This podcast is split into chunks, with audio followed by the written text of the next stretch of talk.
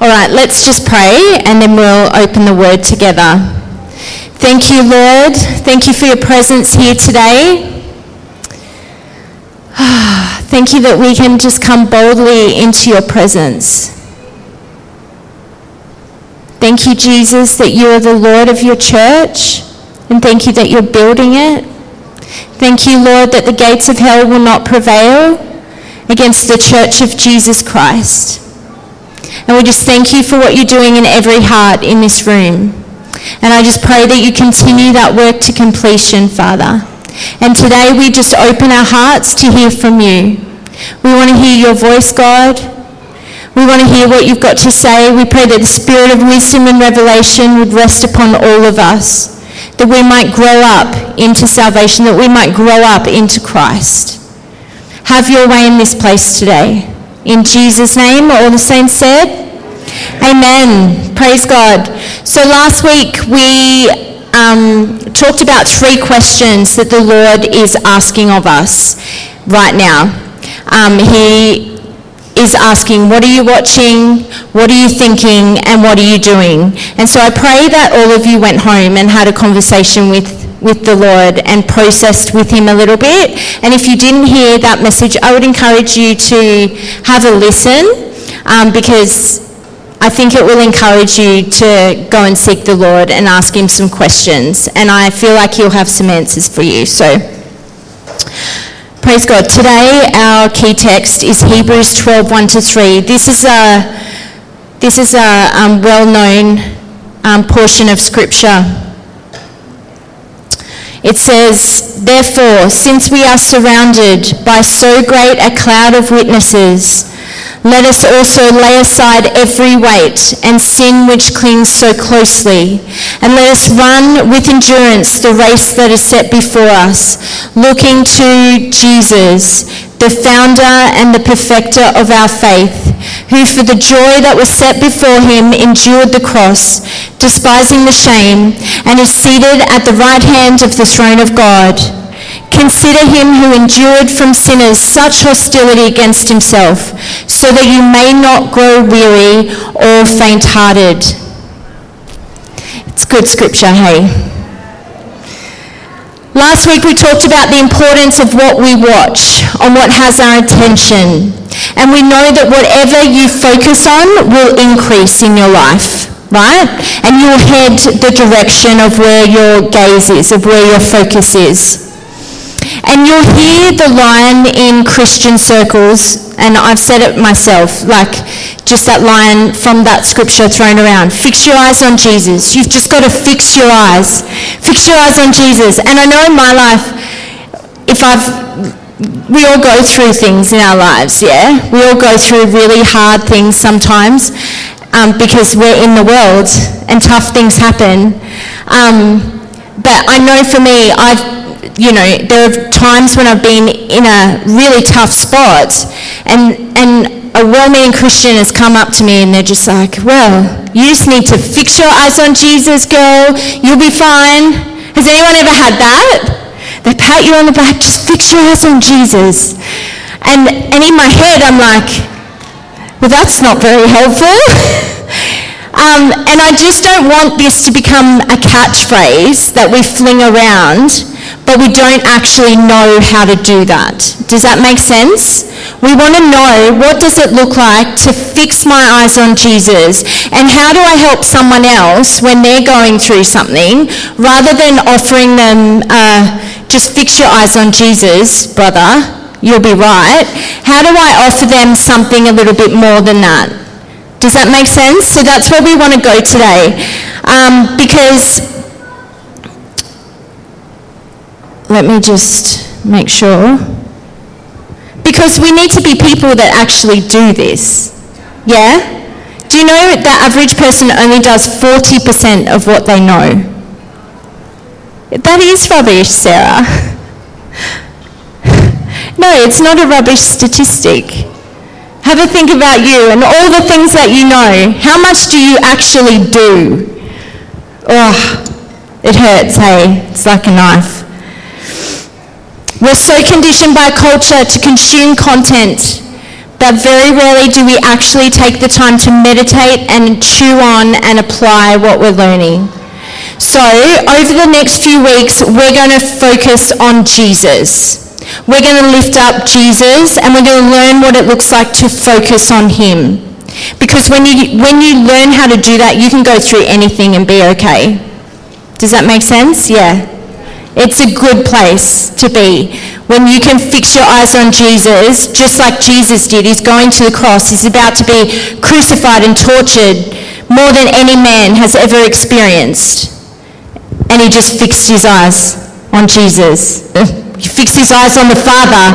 He fixed his eyes actually on you, on having relationship with you. So we need to do that. You need to fix your eyes on Jesus. As Christians, we need to be obsessed with Jesus, possessed by the Holy Spirit, and saturated with the love of the Father. That's a good word, hey?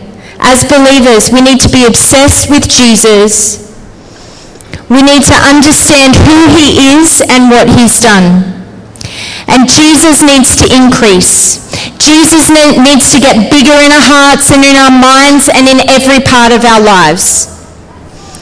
John 12:32, Jesus said, um, let me quote it. He said, And I, when I'm lifted up from the earth, will draw all people to myself. And as we learn as Christians to exalt Jesus, no matter what's going on, it makes people, it draws people to him. Because they look at your life and they're like, I can't, I don't understand why they've got peace. I don't understand why they've got joy. I don't understand why they're okay. All right. So I'm just going to give you three practical ways that you can fix your eyes on Jesus. Three things that might help you. The first thing that we all need to realize is that Jesus reveals the Father. Jesus reveals the Father. Hebrews 1, 1 to 5 says, Long ago, in many times and in many ways, God spoke to our fathers by the prophets. But in the last days, he has spoken to us by his Son, whom he appointed the heir of all things, through whom he also created the world. Before Jesus, people didn't have access to a relationship with God. We can't even fathom that that they couldn't hear God's voice. They couldn't feel God's presence. They had to go to a priest if they wanted to know what God was saying.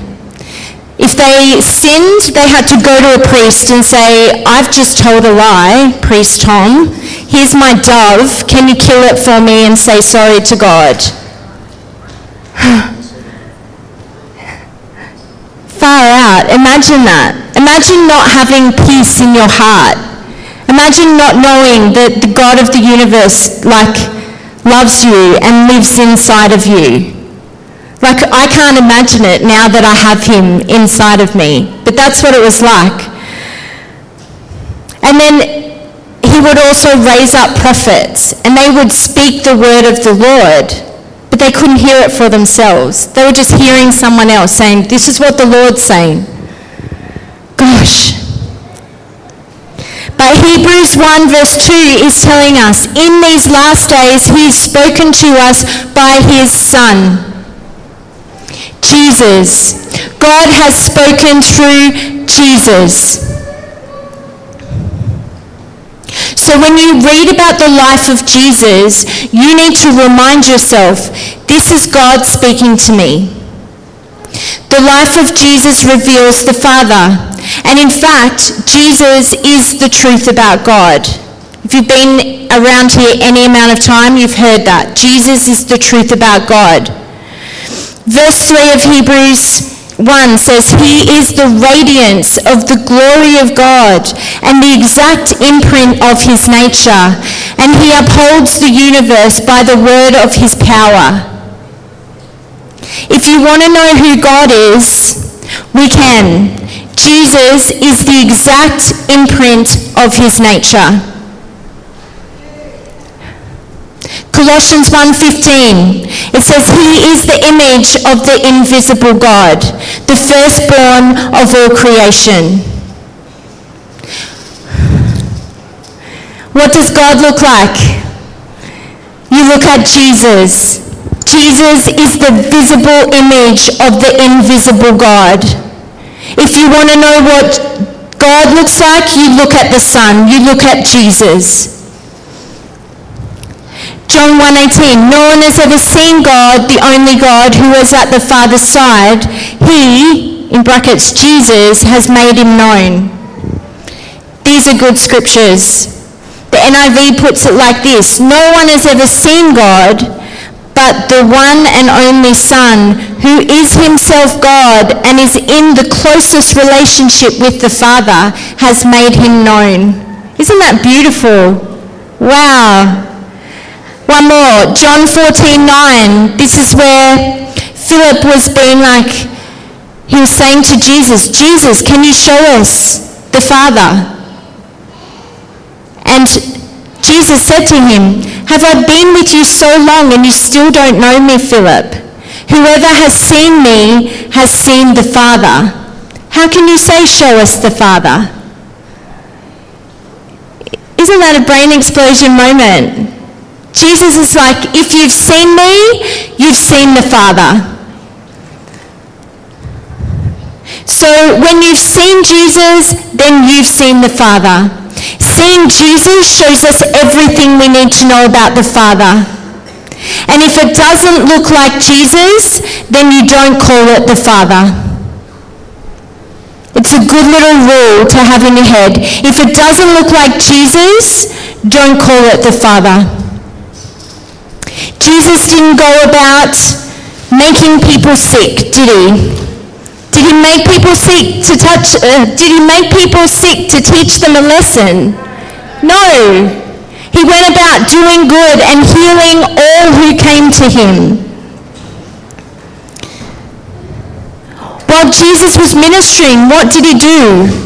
He cast out demons, he raised the dead, he healed the sick, he provided for the people, he calmed storms, and in every situation, Jesus manifested himself as the solution to the problem.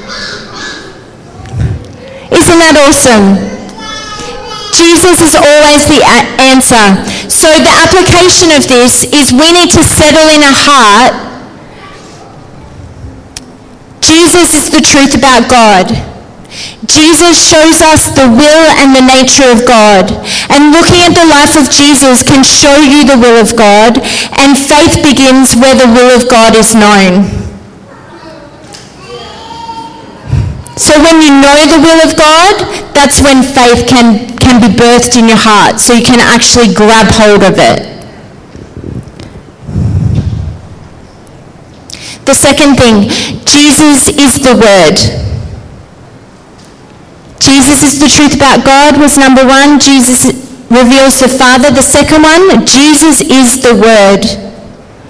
John 1, 1 to 5. In the beginning was the Word, and the Word was with God, and the Word was God. He was in the beginning with God. P.S. Just meditate on these verses this week.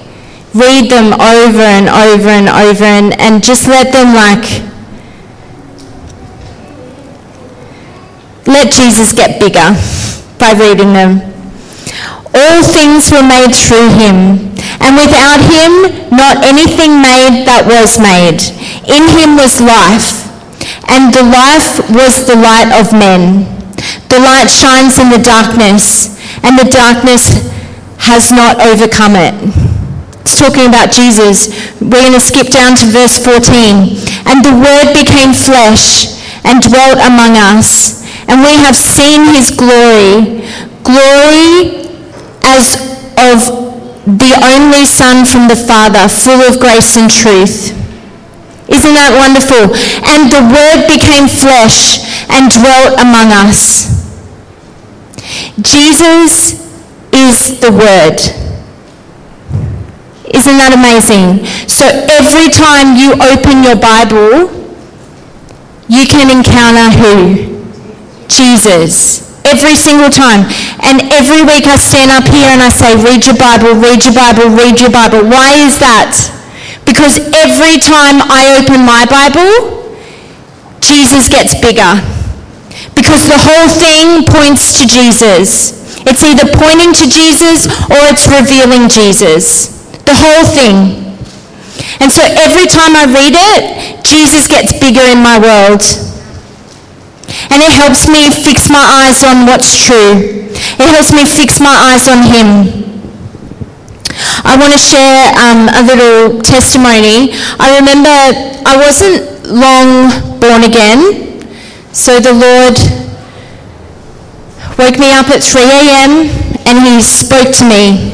I was being a disobedient daughter and he spoke to me and the, he was in my bedroom and the fear of the Lord came upon me and I repented and I was born again in my room.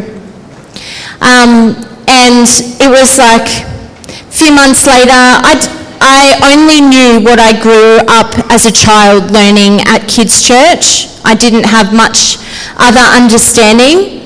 Um, I just knew that I needed God. I knew that God was real because he had spoken to me in my room and woken me up and told me that I needed him. Um, and I knew that I needed him. That was about the extent of my revelation. And one day I was reading, it was a Christian book, and it had a scripture in it. So the scripture was in a part of the book, and so I was reading scripture in a book. And it was this scripture, I'm going to read it to you. It was John 8, 12 to 11. This might be a story that you're familiar with. Early in the morning, he came to the temple. All the people came to him, and he sat down and taught them. The scribes and the Pharisees brought a woman who had been caught in adultery, and placing her in the midst, he said to them, Teacher, this woman has been caught in the act of adultery. Now, in the law, Moses commanded us to stone such a woman. What do you say? This was said to test him, that they might have some charge to bring against him.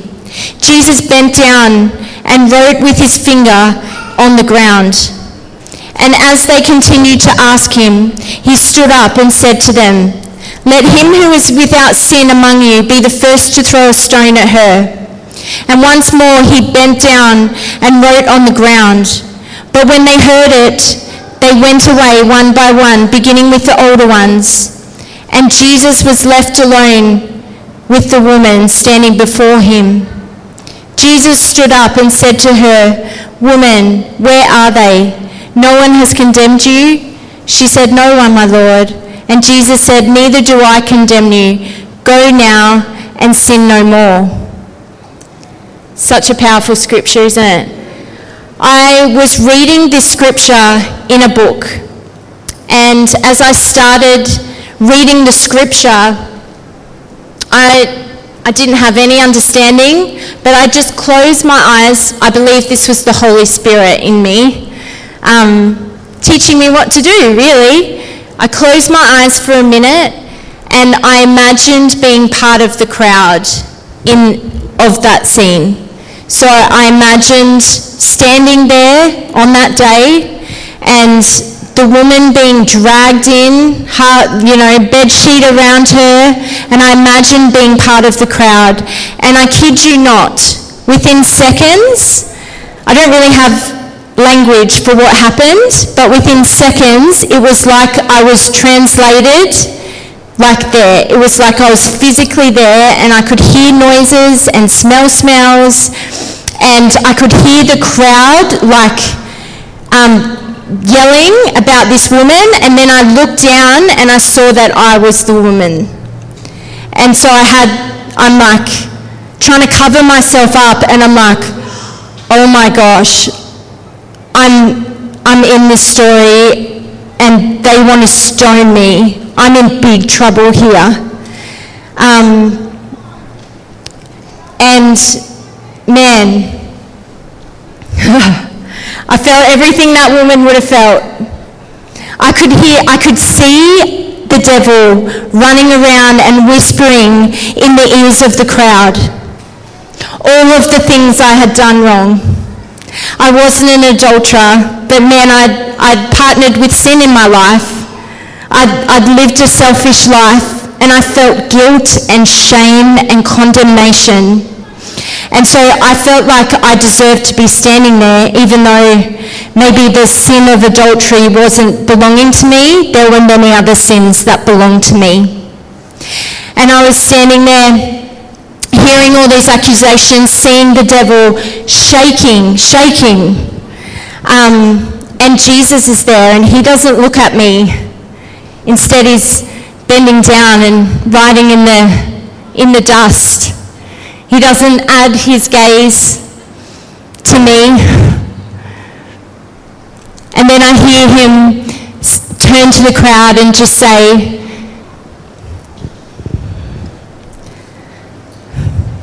Whoever's without sin, you throw the first stone. And I saw them peeling away. And then he stood up and he looked me straight in the eyes. And he said, Where are they? Did no one condemn you? And by now I'm bawling bawling in the natural, back in my bedroom, presence of God filled my room. And I was like, no, no. And he said, neither do I. And in that moment, every amount of guilt, shame, condemnation, fear, it all left. He, he, like, I had an encounter with Jesus and he washed me clean. And I've never ever struggled with any of that ever again. He took it all away. And up until that point, I'd had demonic, demonic, I'd had reoccurring dream, not even a dream. I would wake up in the middle of the night and there'd be like spiders coming down on my face. Demonic. It's demonic. Very demonic. We'll call it what it is. It was demonic. I don't know why, but I had that encounter with Jesus. Never, have never had that again. Isn't that awesome? Ah. Did I know that that was available? No. All I did was close my eyes and imagine being part of the story and the Lord did what he does. I had an encounter with Jesus and it's, it's changed my life. It was the very first like tangible encounter that I had through the Word of God. And I just want to encourage you that that's available for everyone. We just need to read the Word. We don't read it to check off, check off a tick box. We read it to encounter a living God. Amen? Expect that you're going to meet him every time you open the word. Expect that you're going to hear his voice. Expect that he's going to bring transformation to your heart and life. Expect that he's going to set you free from any demonic force that might be coming against you. Expect that you'll get set free from guilt and shame and condemnation because the truth sets you free. You will know the truth and it will set you free. Amen? Praise God. The third one. Oh, P.S. John 17 verse 3 um, says that this is eternal life, that you might know God and Jesus Christ whom he sent. This is eternal life, that you might know God. That is, have an experiential relationship with the Father, with the Son, with the Holy Spirit. That's why Jesus came. It's not so that we can have a head full of knowledge. It's so that we can have relationship with a living God. That's what's available to us. Our third one is Jesus gave us a gift and it's called communion. This little, this little thing here. Matthew 26, 26 to 29. It says, while they were eating, Jesus took bread, And when he had given thanks, he broke it and gave it to his disciples, saying, Take and eat, this is my body. Then he took the cup, and when he had given thanks, he gave it to them, saying, Drink from it, all of you. This is the, my blood of the covenant, which is poured out for many, for, which is poured out for many for the forgiveness of sins. Jesus gave us the gift of communion because he knew we would need a constant reset. We need a constant reset because we're in the world and we're bombarded every day with a culture that's not godly, with information, with, with everything that's not him. And so when we stop and take communion, it resets us and it fixes our eyes back on Jesus.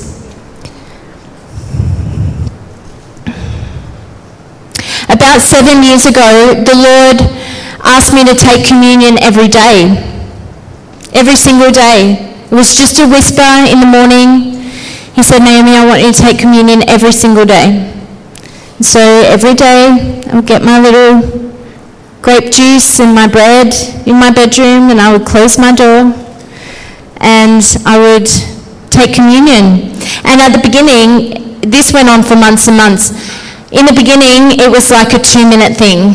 I would break the bread. Thank you, Jesus, that your body was broken for me. Thank you for the, for the blood. Um, thank you that you've washed my sins away. Thank you that um, by your stripes I'm healed. That was pretty much the extent of it at the beginning. But the longer this went on for, the more the Holy Spirit started to show me the power of what Jesus did. The more revelation I received about the sacrifice of Jesus and the power of his blood.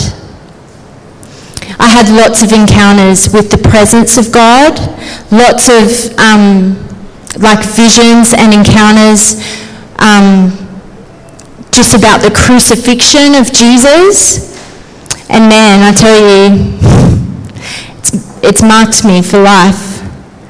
I can't, I can't unsee what I've seen in the Spirit. Um, what the Lord did in my heart in, the, in those times, like you can't undo that. And I recommend that everyone needs to, needs to use this tool to connect with the Father and fix your eyes on Jesus and get a revelation of what it of, of what it is, what he did. And I could go into all of that, but I don't want to because I want you to have your own revelation with him. Does that make sense? I want you to encounter him just like I have in, in the way that he wants to talk to you because we're all different. So what will blow my mind, he'll probably do it a completely different way, way for you because we're wired differently and he knows you intimately and he knows what you need to know right now. So there's power when you do this. There's a reason why we do it together every time we're together. Um, but there's also, you can do it alone as well.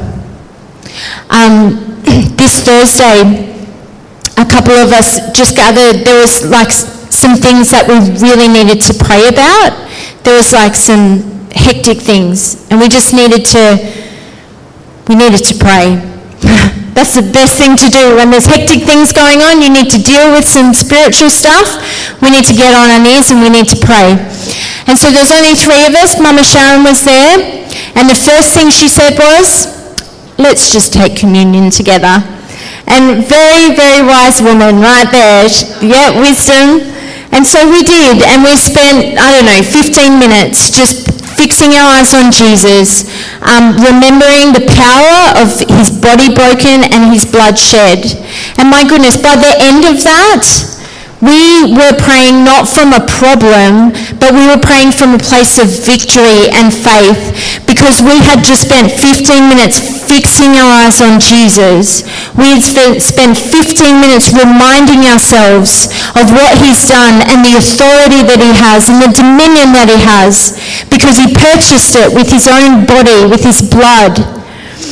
And then we were able to like just get in there and we were like ninjas. We're just chopping up those evil plans chop, chop, chop.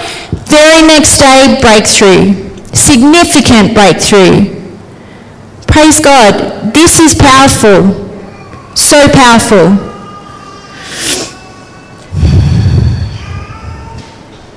And the other thing that this does, when you're focused on Jesus, when you're focused on the sacrifice of Jesus and you're thanking Him for that, and you're thanking Him is risen again, um, it, it means that the last thing on your mind is partnering with sin. The last thing on your mind is being lazy or complacent.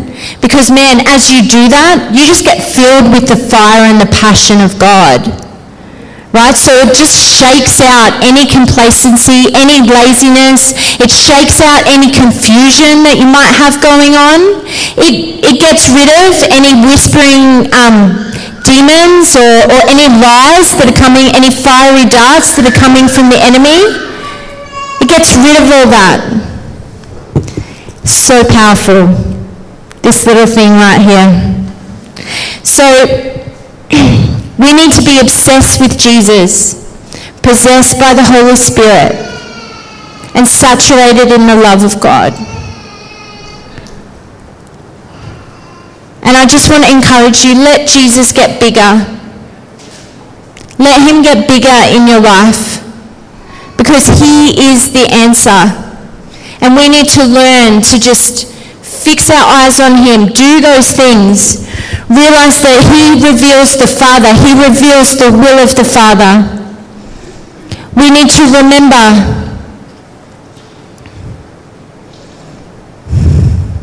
that he's the Word. And man, we can encounter him every day as we read the Word. And then we need to take this communion and remember him. So we're going to do that together now.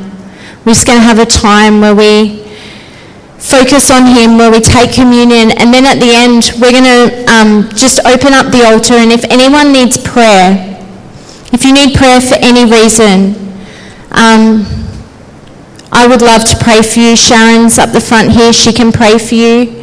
If anyone is just like, man, i I need Jesus to get bigger in my life, and I want prayer for that, I, I want the Lord to help me fix my eyes on Jesus. I want you to come forward. Um, there's no shame in coming forward for prayer. In fact, that's the very thing that's probably going to help you.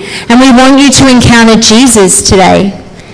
We want you to go home after today and have your eyes fixed firmly on him and encounter him every day in your home because that's what Jesus paid for. Amen?